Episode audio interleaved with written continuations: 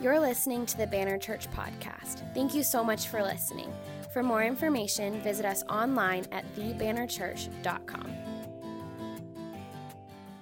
All right, so if you are joining us today, uh, we are in the middle. Excuse me, we are in the middle of our James series about following Jesus, and um, this is a really incredible series. If you haven't checked out any of the messages before, if you haven't been here for the last couple weeks, I really want to encourage you to go online to the podcast and listen to them. Um, Josh just killed it with those first couple opening series. And this is really a book about um, how do we live out this life that we've said that we're called to, that we're going to be Christians, so how do we live as Christians live? So today I'm going to go through uh, chapter 2, verses 14 through 26. For some of you, this will be a really familiar portion of Scripture. Um, if you have your Bible, I just want to encourage you to get it out. But if you don't, grab your uh, Bible app, or if you don't have that, just look up on the screen. So, starting in verse 14, it says, What good is it, my brothers, if someone says he has faith but does not have works? Can that faith save him? If a brother or sister is poorly clothed and lacking in daily food, and one of you says to them, Go in peace, be warmed and filled, without giving them the things needed for the body, what good is that? Also, faith by itself, if it does not have works, is dead. But someone will say, You have faith, and I have works. Show me your faith apart from your works, and I will show you my faith by my works. You believe that God is one, you do well. Even the demons believe and shudder. Do you want to be shown, you foolish person, that faith apart from works is useless? Was not Abraham our father justified by works when he offered up his son Isaac on the altar? You see that faith was active along with his works, and faith was completed by his works. And the scripture was fulfilled that says, Abraham believed God, and it was counted to him as righteousness, and he was called a friend of God. You see that a person is justified by works and not by faith alone. And in the same way, was not also Rahab the prostitute justified by works when she received the messengers and sent them out by another way? For as the body apart from the spirit is dead, so also faith apart from works is dead.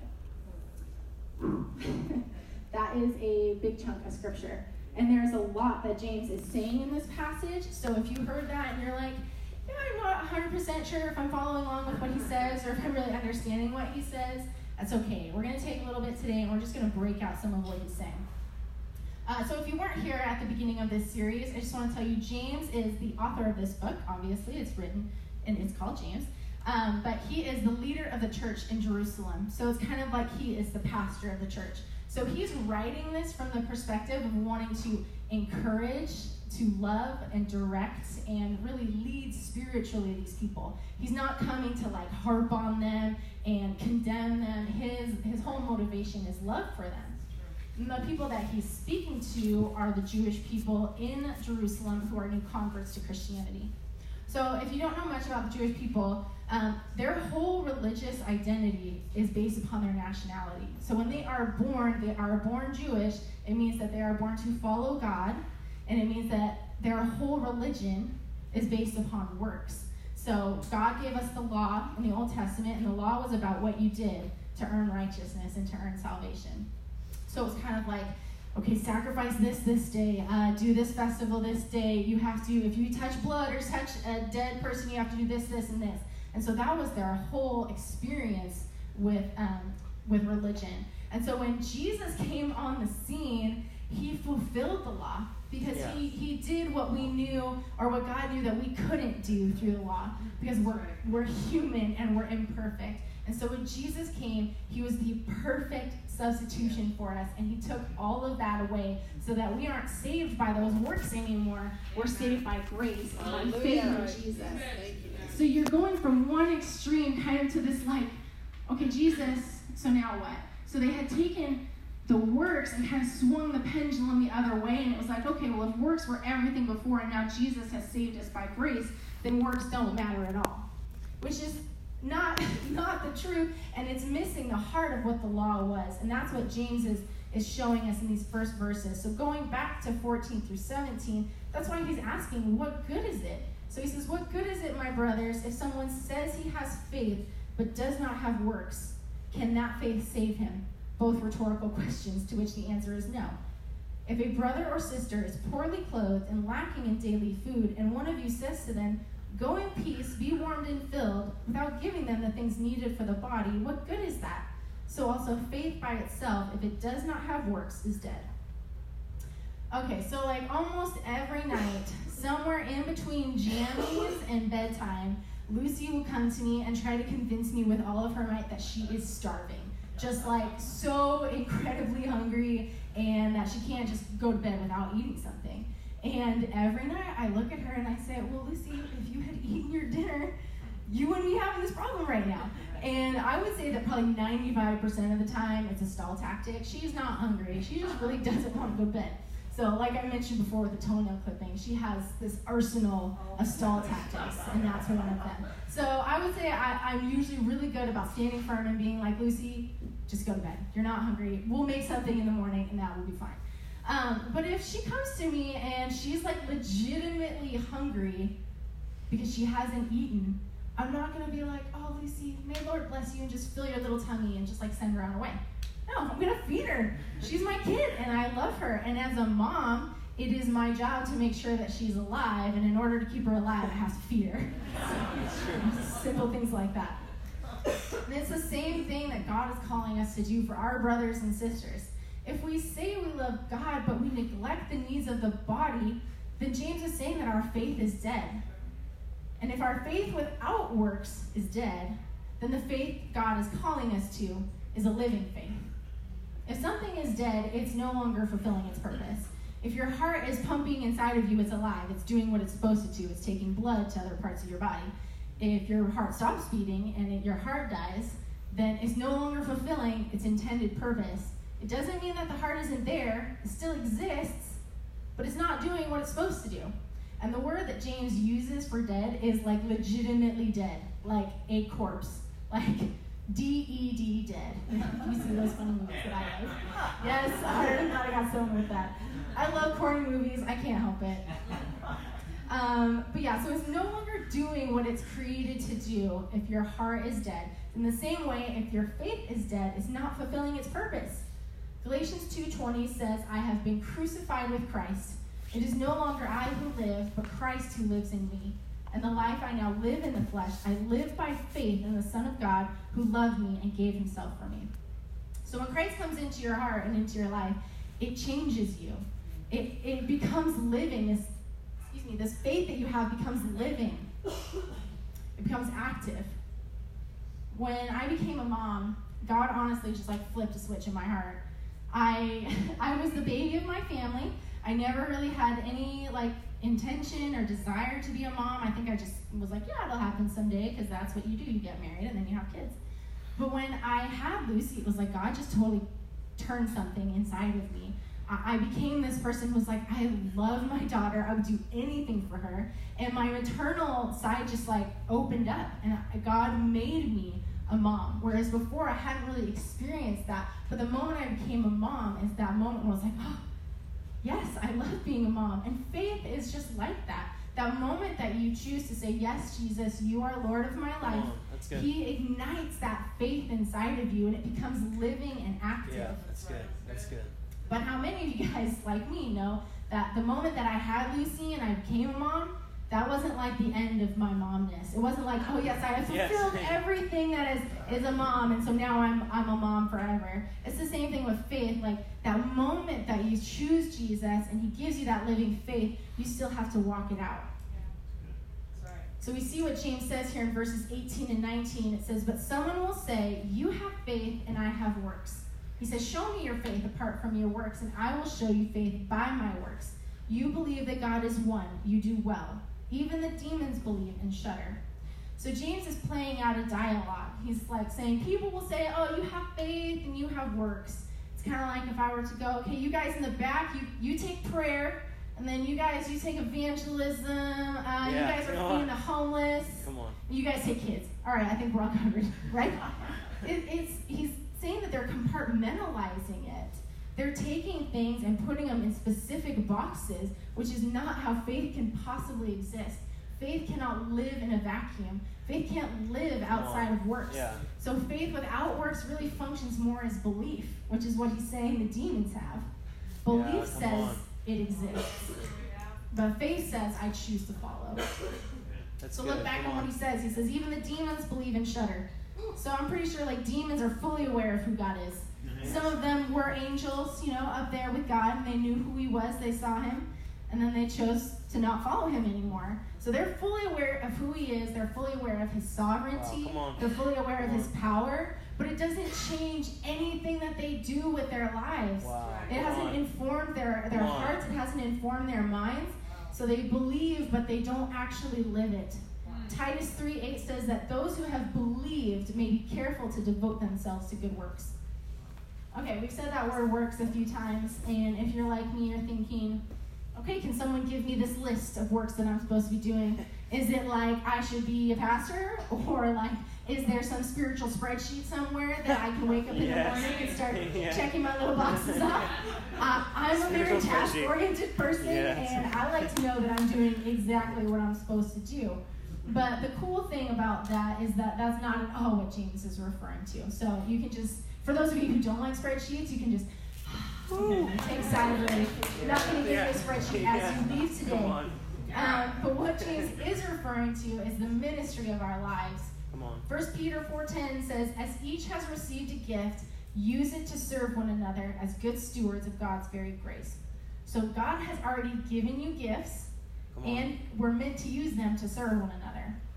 Again, in Ephesians 2.10, it says, For we are his workmanship, created in Christ Jesus for good works, which God prepared beforehand that we should walk in them. So this is great news for us. Not only has God given us gifts and told us, yes, use them to serve one another, but He has already prepared those good works for us to do. Come on. We don't have yeah. to try That's and right. work our way to heaven. That's right. I don't right. need the spiritual checklist to be like, okay, good, I'm, I'm earning the grace that Come God on, has come given on. me. Yeah, God has yeah. given us grace by the fear fact or the sheer fact that we have said, God, I trust you and you are Lord of my life. Come on. So now Come on. my life is, is lived in grace. So that's the great part about that is that we don't have to have these boxes to check. As a mom, your good works are to raise your children to know and love the Lord. You already know you've got that one. As followers of Christ, our works is to live like Jesus lived. Philippians 2 5 is a really incredible verse. It says, Have this mind among yourselves, which is yours in Christ Jesus, who, though he was in the form of God, did not count equality with God a thing to be grasped, but he emptied himself by taking the form of a servant. Being born in the likeness of men and being found in human form, he humbled himself by becoming obedient to the point of death, even death on a cross. Our job is to emulate Christ, and Christ was a servant. Yeah. Christ had every reason to not be a servant. He had every reason to, to exercise his authority on earth, but rather he wanted to model for us how we're supposed to live. We're supposed to live knowing, like we talked about last week, the God given value of every person. Come on. That's good. Choosing to follow Jesus with our lives and having a living faith should bring us freedom. Rather than creating this box of works that we have to complete, Jesus wants to break our boxes. Come on. He wants us to find out what is it that He has gifted us in. What is it that we're passionate about? Many of these Jewish people had become so fixated on the works of the law that they forgot the heart of the law. Just like Pastor Josh mentioned last week, I, I told him I was going to include this verse, and he's like, Yeah, like I just preached on that last week. And I was like, Well, it's a good verse. Said Jesus said the greatest commandment is to love the Lord your God with all your heart, soul, and mind, and secondly to love your neighbor as yourself. Says all the law and the prophets are summed up in those Come two on. phrases. Come on. Those are not specifics. It's not like he said, okay, everyone must do this one thing. Like everyone must go to the homeless shelters and feed people, or everyone must go to the prisons and love on people. God has given all of us giftings. He's given Come all on. of us passions, and His on. desire is that we would pursue Him and walk in those out. Amen. Amen. At Come on. Banner, we like to say that every life has a mission and every mission has a ministry. Come on. Amen. All right? good. You you have a mission. Yeah, And your life right, has a that's right. ministry. You don't have to worry about what everyone else is doing. You have to pursue God, know who He created you to on. be, and then live that out. Amen. And you know what? Amen. There's some days you're going to be like, I don't know if I'm doing this right. the reality is that if you're following Jesus, if you're loving Him with all your heart, soul, and mind, Come if you're loving your neighbor as yourself, you are doing it. You're walking Yeah, where God that's has right. called you to say. That's right. That's why, honestly, I love the examples that he gives, that James gives in these next verses.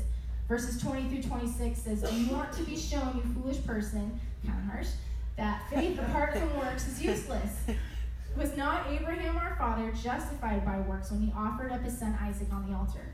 You see that faith was active along with his works, and faith was completed by his works. And the scripture was fulfilled that says, Abraham believed God, and it was counted to him as righteousness. And he was called a friend of God. You see that a person is justified by works and not by faith alone. And in the same way, was not also Rahab the prostitute justified by works when she received the messengers and sent them out by another way? For as the body apart from the spirit is dead, so also faith apart from works is dead. Can someone hook a sister up with some water up here? I am parched. So, thank you. Thank you, team. I love you. Uh, James was speaking to an audience who would have known exactly who he was referencing. These are really, really historical figures in Jewish history, um, so they would have known their backstory and known what they were known for. So you have Abraham, father of the nation of Israel, and on the flip side, Rahab, Gentile prostitute. So he's putting both of these people in the same category of who are they they lived by faith. They had to live in That's faith. good. That's good. If you're not familiar with these uh, Bible character, Abraham stories in the book of Genesis, right near the beginning, um, and he is he's the father of the nation of Israel.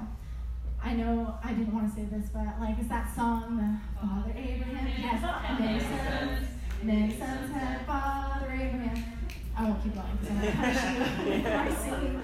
Um, but you know, I, I remember singing that song as a kid, and it's like, is Abraham? I mean, I wouldn't have used this word, but it's like Abraham super prolific. Like, does he just have lots of children? Like, Wow. actually, no, he really didn't. But you know, that is who he is. He is the father of the nation of Israel. Um, Abraham had walked for a really long time with the Lord before this moment that James brings up here. And let me put your mind at ease that Isaac does not die. Uh, God calls out to Abraham at that moment and says, Abraham, do not kill your son, spare your son. Because through him, I'm going to fulfill all the promises Yeah, that I've made to right. you. So Abraham knew the character of God because he had spent so much time walking with him. Then you have Rahab, the prostitute. And Rahab's story really only lasts a couple of chapters. She's in the book of Judges and is right after um, Israel has been released from captivity in Egypt. They spend 40 years wandering around in the desert, and then God calls them to the promised land. And one of the major cities that they end up destroying and taking over is Jericho, and that's where Rahab lives. So she lived in uh, Jericho, and we know that she was a prostitute, but we don't really know a ton about her other than that. But we can assume that you know she wasn't raised in the Jewish faith.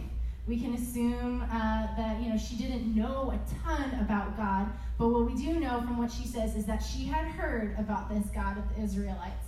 That she had heard how they had saved them, how they had taken over people, and she knew that they were on their way to Jericho. So when the spies came in and she they ended up being in her house, and I think to myself, maybe they just went there because they knew that no reputable people would be there. You know, they're like, no one's gonna know, so Yeah. we're gonna go to Rahab's house and hide out.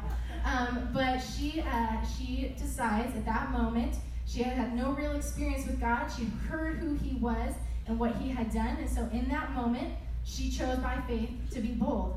So both of these people, in a moment, Abraham and Rahab, chose by faith to trust God and to listen to Him. Both of them are honored in being part of the lineage of Christ. So this choice that Abraham or that Rahab makes puts her in the lineage of Christ. And both are in the Faith Hall of Fame, which is in Hebrews 11. If you really want to be encouraged, I really encourage you to go read that chapter. It's wonderful. So these works that James says that they have are really just obedience and boldness to trust the Lord. Yeah. Come on. And what that tells us is that anyone can choose faith. Uh, Ben, do you want to come up? So James chose to list two people the forefather of the nation of Israel and a prostitute, not because they were perfect people, but because how they trusted God and how God used them to work out the good works that He had prepared beforehand. God knew that He was going to use Isaac to, to create this nation of Israel. And God knew that He was going to use Rahab to get the spies into the city. To Abraham, God had enlarged his territory. He'd given him a son in his old age. Abraham knew God was faithful.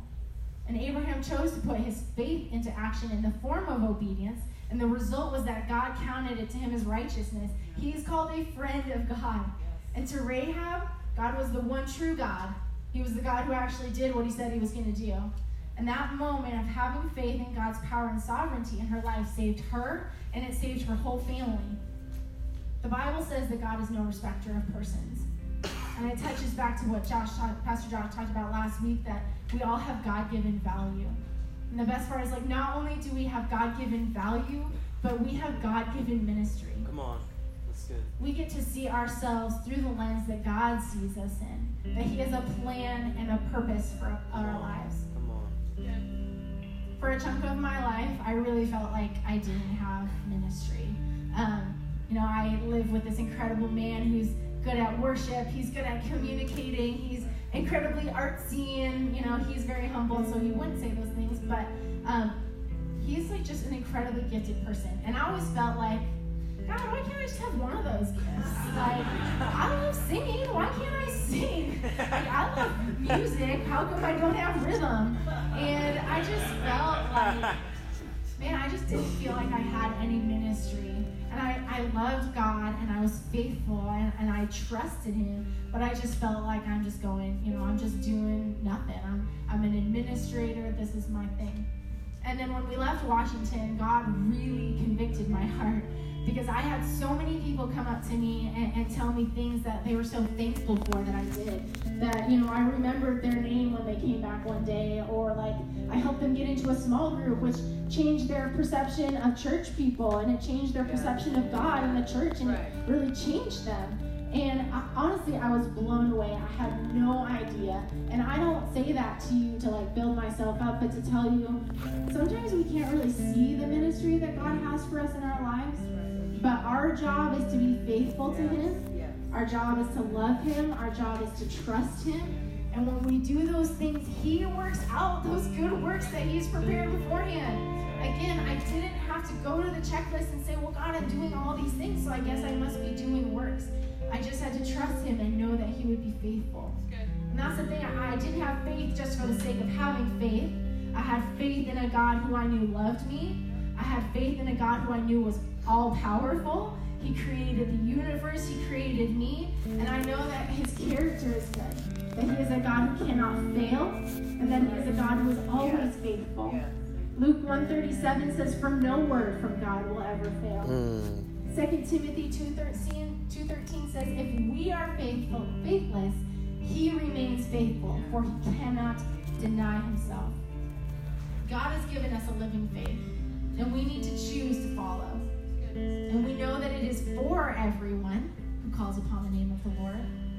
So we know we can trust our God. We can trust God with our faith because we know that He can never fail. Amen. So this morning, how can we choose to follow? And how do we choose to have a living faith? Like I said earlier, if you're a mom, you already have a calling. God has given you a ministry, He's given you a purpose, and it is that precious little life. We need to teach them to know the Lord, to know that He's faithful, to know that He loves them, to know that He has a plan and a purpose for their life. How many young people do you see walking around that are like, I don't know, I don't know what I'm supposed to do? We can convince them and, and shoot, tell them at least one thing that they're meant to do to love the Lord and to follow Him with their lives. We just dedicated four incredibly beautiful children. And as a church, we, like Pastor Josh said, it's our job, it's part of our works, part of our ministry to love those children, to train them up in the way of the Lord, and to love on them and to encourage them. I think that there are two things this morning that we can make a choice for every day in living like Christ. We can respond to the things that we're facing with our lives with faith. Some of you this morning are really struggling with finances, or maybe you're struggling in your relationships.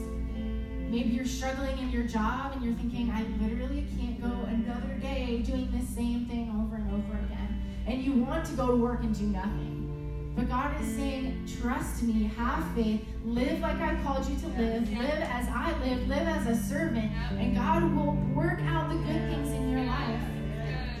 You just need to trust Him. And I, one of my favorite verses, Jesus says in John 13, 34 through 35, A new commandment I give to you, that you love one another. Just as I have loved you, you are also to love one another. By this all people will know that you are my disciples if you love one another. So not only do we have the opportunity every day to have faith in our circumstances, but we have the faith, or excuse me, we have the opportunity every day to be salt and light to the world, to love our brothers and our sisters and live like Jesus lived. So this morning, I want to pray for two things. First, if you have never made the decision to follow Christ, if you've never made the decision to put your faith and your trust in Him, maybe you've not known Him yet to be that loving Father, but He loves you so much. And He has a plan and He has a purpose for your life. You're not meant to walk aimlessly through this world. We're meant to trust in God. He knows us, He created us. He knows your life and what you're facing, all the situations. So this morning, I want to invite you to pray this prayer with me. In fact, would you stand with me this morning? If you want to choose today to follow Jesus, I want to invite you to pray this prayer with me. And in a, a, a symbol of unity, we as a church are going to pray this all together. So as I pray, would you just uh, repeat this after me? Would you bow your heads and close your eyes this morning? Dear Jesus, thank you for your love. Not just for me, but for your world. Today I choose to put my faith in you. Please forgive me for my sins. I accept your love and grace for me and ask that you would be my Lord. Help me believe in you and love you every day. And help me to show the world what you are and how great your love is.